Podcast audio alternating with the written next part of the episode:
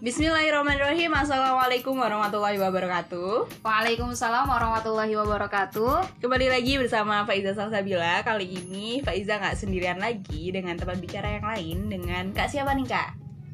Kak siapa ya? Kak Putri Hanifah. Oke Kak Putri Hanifah Sekarang kesibukannya ngapain aja nih? Kalau ngomongin kesibukan, tiap orang pasti punya wordsnya sendiri-sendiri ya. Tapi sejauh Hmm. ini sih saya freelance ya. Oke Freelance freelance dalam- apa nih? Beberapa hal ya. Oke Freelance-nya yang pertama full time designer ya. Kalau full time itu freelance apa bukan ya ibu? Iya bukan sih, lebih ke mungkin muka-muka PDDers ya. Oh ya, Kita kan PDD sama ya. abadi PDD abadi. Oke Enggak sih, eh, ini freelance di beberapa hal. Yang pertama Hmm. desain. Mm-mm. Saya selain jadi mahasiswa ya, Mm-mm. jadi desainer beberapa tempat. Mm-mm. Salah satunya desainer akun dakwah, Mm-mm. official akun dakwah. Iya oke Oke, selain itu juga saya sebagai penulis lepas. Mm-mm.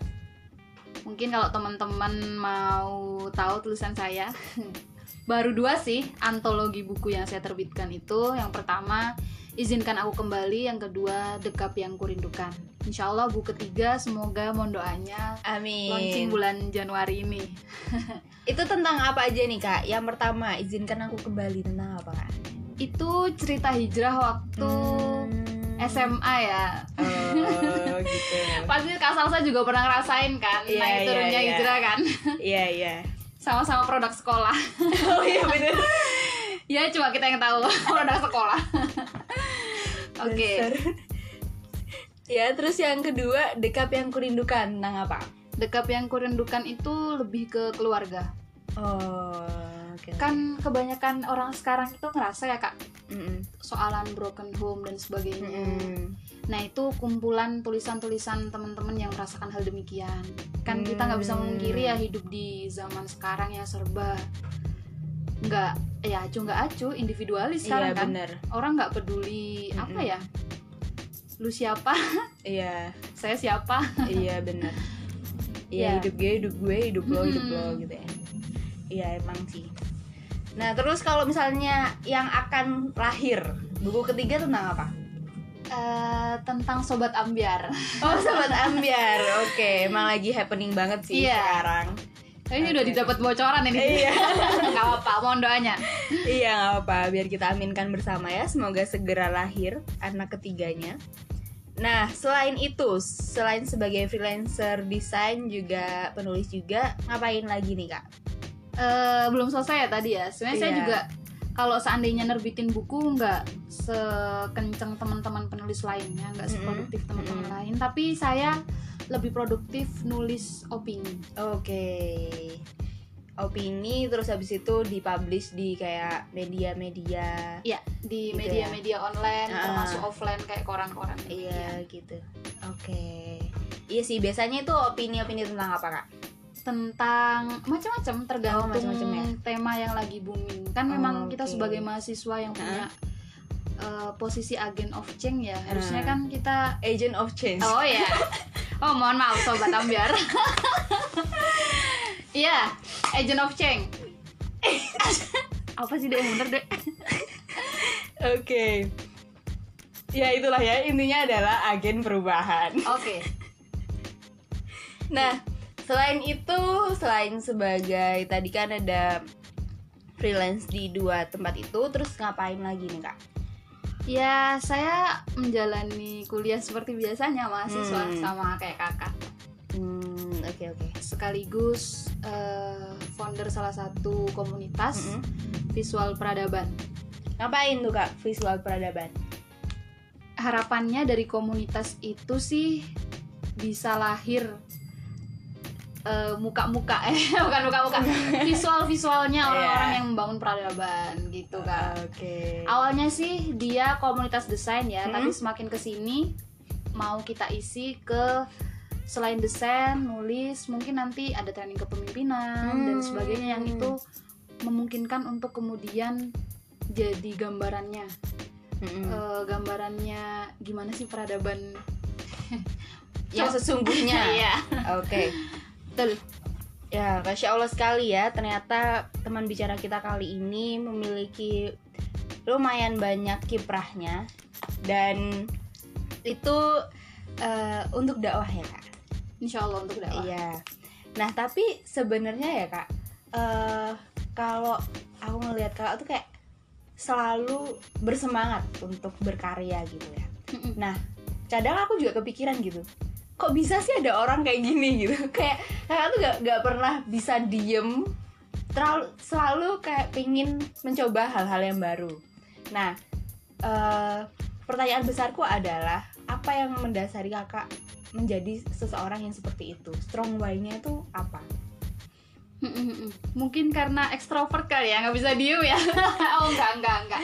Iya, Iya, emang bener sih. Saya sepakat ya kalau seandainya sama Kak Salsa, kalau kita mau ngepoin orang itu, misalnya nih mau tanya gimana sih cara nulis buku, Hmm. maksudnya nggak fokus dengan gimana caranya. Pas semua orang tuh bisa nulis buku. Iya, benar. Tapi kan pertanyaan kita strong way-nya apa gitu. Mm-mm.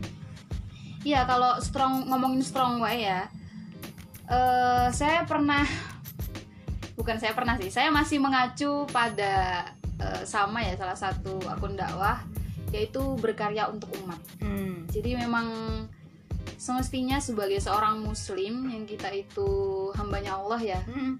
harusnya punya greget, eh, Hmm. punya apa? Apalagi mahasiswa yang punya Mm. potensi demikian itu kita mengerahkan potensi kita untuk eh, potensi kita itu buat kemudian mempersembahkan karya terbaik buat umat gitu. Hmm. Jadi strong way-nya adalah gimana caranya kita itu untuk berkarya untuk umat gitu ya, mempersembahkan yang terbaik untuk umat. Nah, Betul. tapi eh, muncul lagi nih pertanyaan Kak. Emang kita harus berkarya untuk umat? Kenapa kita harus berkarya untuk umat gitu? Kira-kira kalau menurut Kak Salsa sendiri penting nggak berkarya buat umat itu? Ya penting sih Kak. Cuman gini Kak. Jadi kayak di lain sisi itu ada orang-orang yang mereka itu sudah berkarya gitu. Mm-mm. Nah, kalau misalkan udah ada mereka, terus kenapa kita harus ikut berkarya gitu? Mm-mm. Mereka itu yang kayak gimana ini? Iya banyak. Kita misalkan di dunia sosial media sekarang gitu kan ya.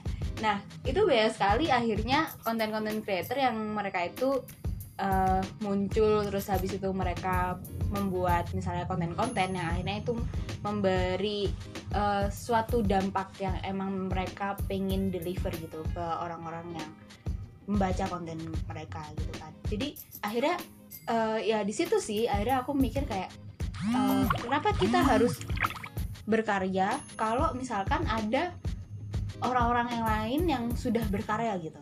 Mereka kan juga berkarya untuk umat. Iya. Iya, tapi kalau seandainya kita mau ngelihat dunia per sosial media nih, Hmm. kira-kira nih Kak Salsa, sebelum kita ngomongin why lagi ya, Iya. banyak banyakan mana sih konten negatif sama positif di di dunia sosmed itu? Iya sebenarnya lebih banyak yang negatif sih. Jadi kayak misalkan eh, kalau trending YouTube nih ya. Apa sih yang trending kan mesti kayak gitu-gitu kan. Paling yang agak bener juga ya bisa dihitung dengan jari gitu kan. Terus juga kalau misalnya kita ngeliat Instagram eh, itu juga kembali lagi ke preferensi masing-masing orang. Kalau dia Mm-mm. ngefollownya emang yang baik-baik, dia akan dapet yang baik-baik. Tapi kalau dia ngefollownya yang biasanya ya yang agak nyeleneh-nyeleneh gitu kan, dia juga akan dapet itu gitu. Nah, tapi juga di lain sisi pasti gimana pun itu kalau dengan kemajuan teknologi yang semakin pesat ini pasti juga konten-konten negatif itu banyak banget gitu yang berseliweran dengan sistem yang seperti hari ini tapi tidak memungkiri juga ada konten positif juga Mm-mm. Makanya kalau kita ngelihat di dunia per sosial media ya, Mm-mm. atau dunia internet ya, Heeh. Kan nggak bisa memungkiri bahwa konten negatif itu banyak banget. Mm-mm. Nah, padahal kalau kita yang meyakini sebagai muslim ya, Mm-mm. kan kita punya kewajiban untuk amar ma'ruf nahi mungkar ya. Mm. Kalau bahasa kita itu dakwah. Mm-mm. Nah, padahal dakwah itu kan bahan bakarnya cinta ya. Mm. Nah, semestinya kita itu gimana sebagai milenial sekaligus mahasiswa bisa merangkul millennials yang lain Hmm. yang punya pengaruh itu supaya dia juga tergerak untuk melakukan kebaikan. Mm-mm. Nah sehingga internet itu atau sosial media itu nggak diisi sama yang negatif aja. Mm. Banyak kalau saya kemarin ya sebelum eh, apa? Sebelum hari ini, sebelum hari ini, ya iya kemarin kan sebelum hari ini, sebelum liburan ini, sebelum liburan ini Eh. ngeliat eh, akun sebenarnya dia akun ini sih akun random Mm-mm. cuma kebanyakan orang dari sana itu dia cerita tentang jadi kayak akun itu tuh tempat curhatnya para ahwat Uh-uh. yang dia itu afan ya sudah hilang keperawanannya Hmm. atau yang sudah dia itu sudah terenggut demikian Hmm. atau laki-laki yang sudah eh, memperenggutkan Hmm, Iya iya iya. wanita Oke. ya itu jadi satu akun itu dia bisa menginfluence Mm-mm. eh, para followersnya untuk Hmm. kemudian donasi donasi kalau waktu itu kanker payudara Hmm. nah tapi ternyata waktu saya lihat feednya di dalamnya isinya ya tentang Curhatan-curhatan cewek tadi ya? Hmm. curhatannya cewek yang dia itu memang jujur mengaku kalau seandainya mereka sudah tidak virgin lagi Mm. nah berarti kan kalau kita mau ngelihat dunia nyata sekarang Mm-mm. kita belum ngomongin sosial media ya Mm. dunia nyata sekarang teman-teman kita kayak gitu loh padahal Mm-mm. mereka pasti sebagian besar kan muslim kan Mm-mm. lah terus kita di mana perannya Mm. kasihan nggak sih Iya. Mm-mm, apalagi merambah ke sosmed sekarang dan lebih dahsyat lagi ya Iya. sekarang sosmed isinya jadi kayak gitu kan Mm-mm. makanya kalau seandainya kita nggak mengimbangi eh, peran kita untuk berkarya akhirnya ya dakwah itu nggak akan maksudnya nggak nggak nggak bakal jadi cinta. Nggak heran kan sekarang akhirnya muncul banjir dan Hmm. sebagainya. Itu kan ya nggak terlepas dari zina dan riba kan yang sudah dilakukan kayak gitu. Makanya peran kita di sini ya harus kemudian garda terdepan untuk kemudian berkarya untuk umat Mm. dengan bahan bakar cinta tadi dengan posisi tidak menggurui gimana Hmm. bisa friendly dan sebagainya makanya kalau teman-teman mungkin teman-teman follower saya udah tahu ya siapa Ustadz Fuad ya kan beliau kan Hmm. kalau seandainya eh, ahlul Korea Korea, oke. spesialis Korea Hmm. beliau kan akhirnya tidak kemudian menjustifikasi orang harus benci Korea atau. Sebagai orang yang sudah paham dakwah itu bukan kemudian eh, lu kafir atau dan Hmm. sebagainya bukan kayak gitu kan tapi ya udah pilihan Mm-mm. maksudnya akhirnya me- memberi pilihan gitu loh Mm. nggak kemudian menjustifikasi A B C D E F G demikian Iya memberikan pilihan kepada orang yang misalkan mendengarkan dakwahnya Mm-mm. atau membaca tulisannya untuk akhirnya kembali lagi gitu mikir gitu kan. Harusnya kita tuh sebagai manusia betul. terlebih lagi kita sebagai muslim harusnya kita memilih yang seperti apa sih? Karena ya balik lagi life itu adalah pilihan. Life is a choice gitu ya. Makanya kak Rasul itu juga ketika nyampein hadis ke sahabatnya itu pakai jalan mikir. Maksudnya pakai pertanyaan. Nggak Mm. pernah kemudian justice gitu lang- Hmm. langsung justice. No. Beliau ngajak mikir sahabatnya. Akhirnya kan mereka sadar sendiri kan Mm-mm. dan itu yang dicontohkan Rasul kepada kita. Iya bener itu ya kak.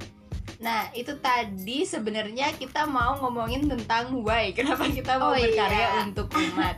Cuman akhirnya kita sampai kepada suatu kesimpulan bahwa ya sekarang itu konten-konten negatif itu banyak sekali yang harusnya kita juga yang eh, istilahnya misalkan kita udah punya eh, informasi tentang suatu kebaikan, kenapa kita nggak menyebarluaskan itu gitu? Kenapa kita nggak akhirnya menyerang hal yang negatif itu dengan hal-hal yang lebih positif sehingga ya lingkungan kita itu menjadi lebih baik lagi ke depannya.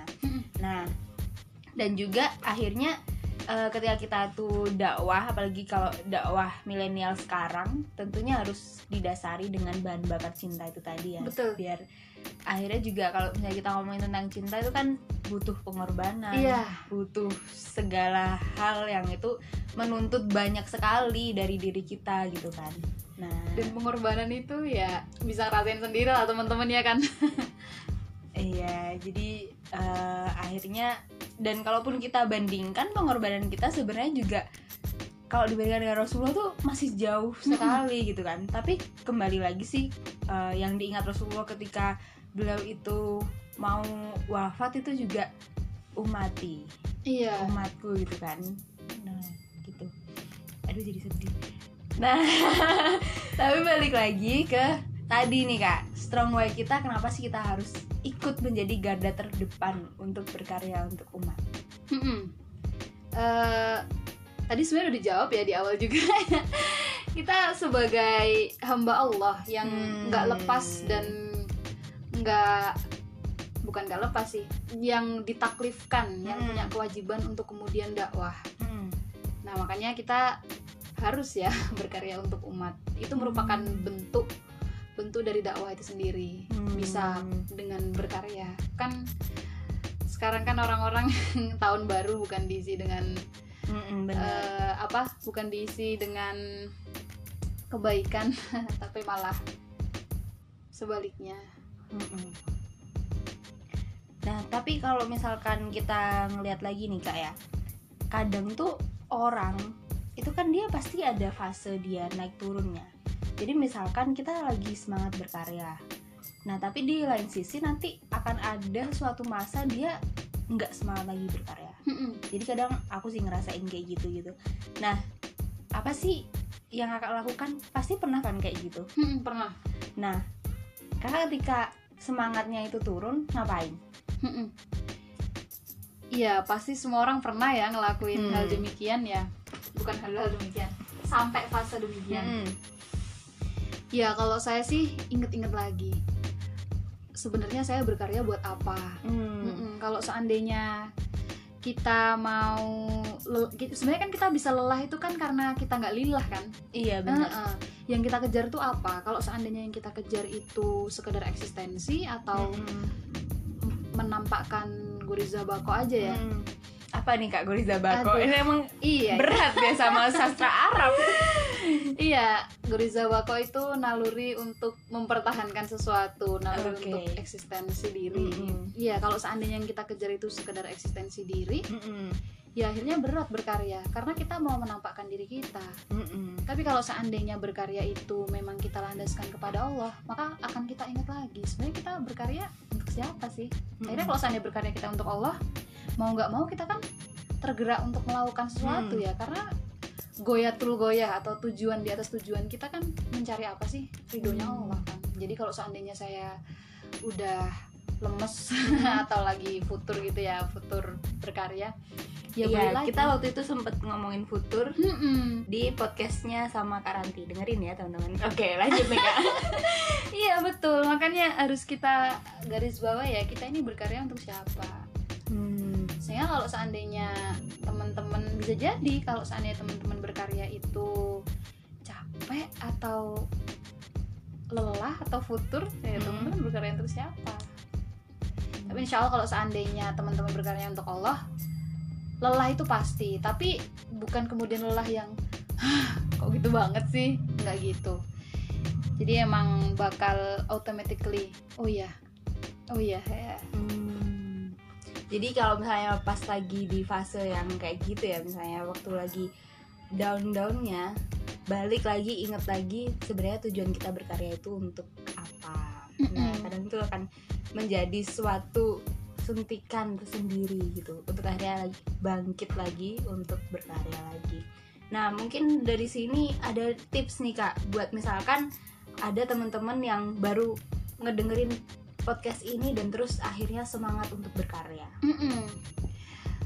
Tipsnya apa ya?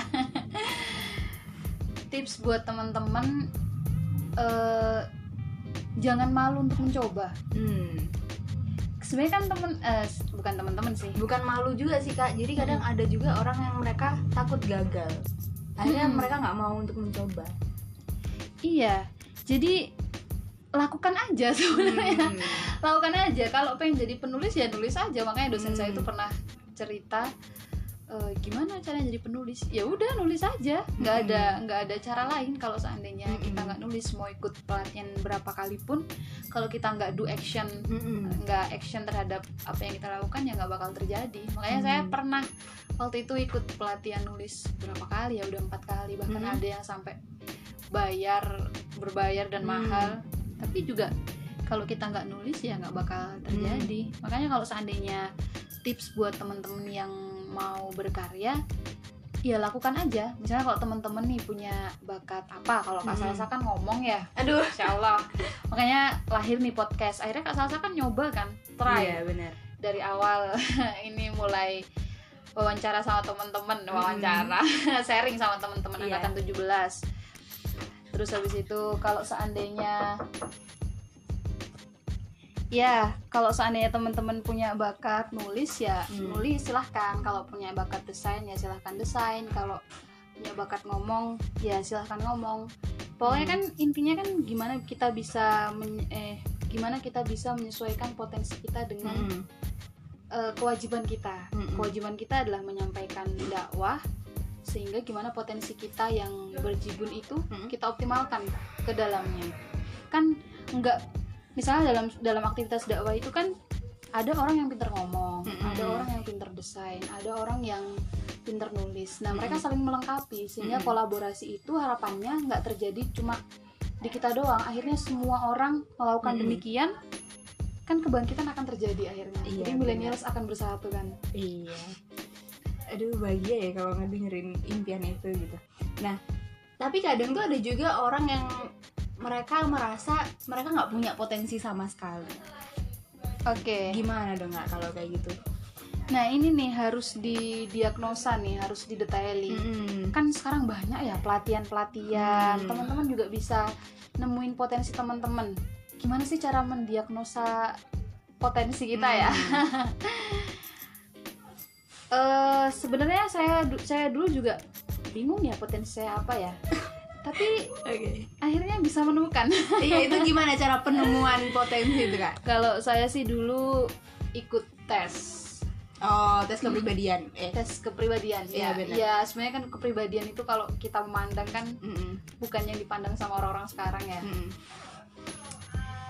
Eh kalau karakter itu kalau dalam Islam ya kalau Mm. karakter itu kan kayak misalnya Abu Bakar Mm-mm. dia itu karakternya emang baik dari lahir ya bukan Mm. baik sih maksudnya lembut Mm-mm. kalau Umar kan tegas ya Mm-mm. tapi kepribadian mereka kan sama-sama Islam cuma Mm-mm. kita ngomongin di sini tuh kepribadian buat bakat gitu ya. Mm-mm, mungkin teman-teman bisa tes MBTI Iya. Eh, MBTI apa silahkan nanti searching Browsing lah milenial masa nggak browsing. Iya. Oke. Saya dulu sih mulai dari sana sih Hmm. kemudian tahu kalau bakat saya nulis ternyata sama desain di sana akhirnya saya Oh. mulai mendalami dengan tambah Iya, lagi benar. ekstrovert ya jadi ya Iya. saya akhirnya memanfaatkan eh, potensi dua potensi itu dengan Mm-mm. tambah lagi ekstrovert ya jadinya saya kadang desain kadang sharing tentang desain akhirnya Iya benar-benar. Jadi bisa dicoba Oke. Jadi emang bener sih tadi tuh do it gitu. Jadi kan ya udah lakuin aja kalau misalnya pengen eh, kita pengen menjadi sesuatu yang memang kita impikan ya eh, stepnya adalah melakukan itu gitu. Jadi dulu juga aku nggak nggak bisa se anu ini untuk Mm-mm. ngomong gitu. Jadi ya memang step pertamanya adalah melakukan. Jadi di situ ada kayak kesempatan yang akhirnya diberikan dan aku berani Yes. untuk mencoba. Nah dari situlah akhirnya oh ternyata bisa ya dan Mm-mm. akhirnya dari situ kita evaluasi kemudian di upgrade lah dari situ gitu. iya Eh, selain itu juga ternyata penting kita punya mentor itu Iya sehingga kita bisa tahu sisi Mm-mm. bagus kita di mana lemah kita di mana akhirnya bisa didiagnosa bakat kita dari situ juga Mm-mm. teman-teman yang belum punya mentor silahkan cari ya nah Iya. kalau saya sendiri eh, saya nemuin mentor ketika saya ngaji sih Hmm. akhirnya saya punya mentor yang kemudian mendampingi saya dalam tumbuh kembang bakat dalam tumbuh kembang bakat dalam mengembangkan bakat saya Oke. Nah, itu tadi tips-tips dari Kak Putri. Nah, ada closing statement nggak nih Kak buat teman-teman yang mendengarkan sampai sepanjang ini? Iya, closing statementnya closing statementnya diulang lagi nih. Ini apa namanya sebagai millennials yang kita itu punya banyak potensi, jangan sia-siakan itu. Mm-mm. Kenapa? Karena memang eh, siapa sih yang sekarang itu nggak merindukan kebangkitan Islam atau nggak merindukan Islam itu bisa jadi jalan hidup kita lagi Hmm. kan sekarang kan istilahnya capek nggak sih kamu sama kehidupan sekarang Eh capek. capek kenapa capek Iya banyak lah masalahnya. iya Iya. karena sekarang orang kan gampang stres ya Mm-mm. iya nggak sih Iya benar. gampang Ya stres makanya kan ada sobat ambiar, sobat Mm-mm. ambiar gitu. Iyo sidik-sidik ambiar Iya. jangan sidik-sidik ambiar makanya makanya supaya eh, apa namanya kita bisa mengembalikan kembali Islam di tengah-tengah Mm. kita itu ya akhirnya kita harus sadar potensi kita sehingga Mm. kita bisa mengoptimalkan potensi tersebut yang nggak lain dan nggak bukan untuk berkarya buat umat Iya, masya Allah. Nah tapi misalkan aku agak tergelitik juga sih. Misalkan tadi kakak sempat menyinggung tentang ekstrovert gitu kan. Dan kebetulan aku juga ekstrovert. Nah mungkin ada teman-teman yang di sini yang mendengarkan yang itu introvert. Gimana dong kak?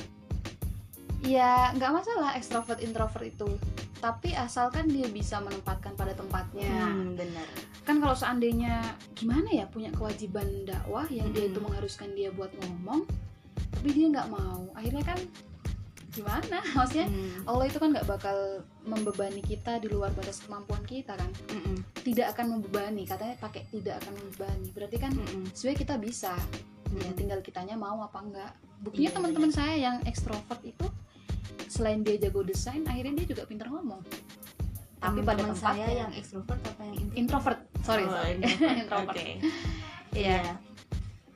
Iya, jadi eh, balik lagi gimana caranya kita untuk mengoptimalkan potensi kita untuk akhirnya menjalankan kewajiban kita ya, Kak ya. betul Dan eh, jargonnya di sini atau tagline-nya adalah berkarya untuk umat. Iya.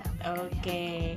Ya, terima kasih kepada Kak Putri sudah menjadi teman bicara kali ini dan terima kasih juga kepada teman-teman yang sudah mendengarkan podcast kali ini. Semoga bermanfaat dan bisa diaplikasikan ke kehidupan sehari-hari dan selamat berkarya untuk umat. Wassalamualaikum warahmatullahi wabarakatuh. oh contoh jadi penyiaran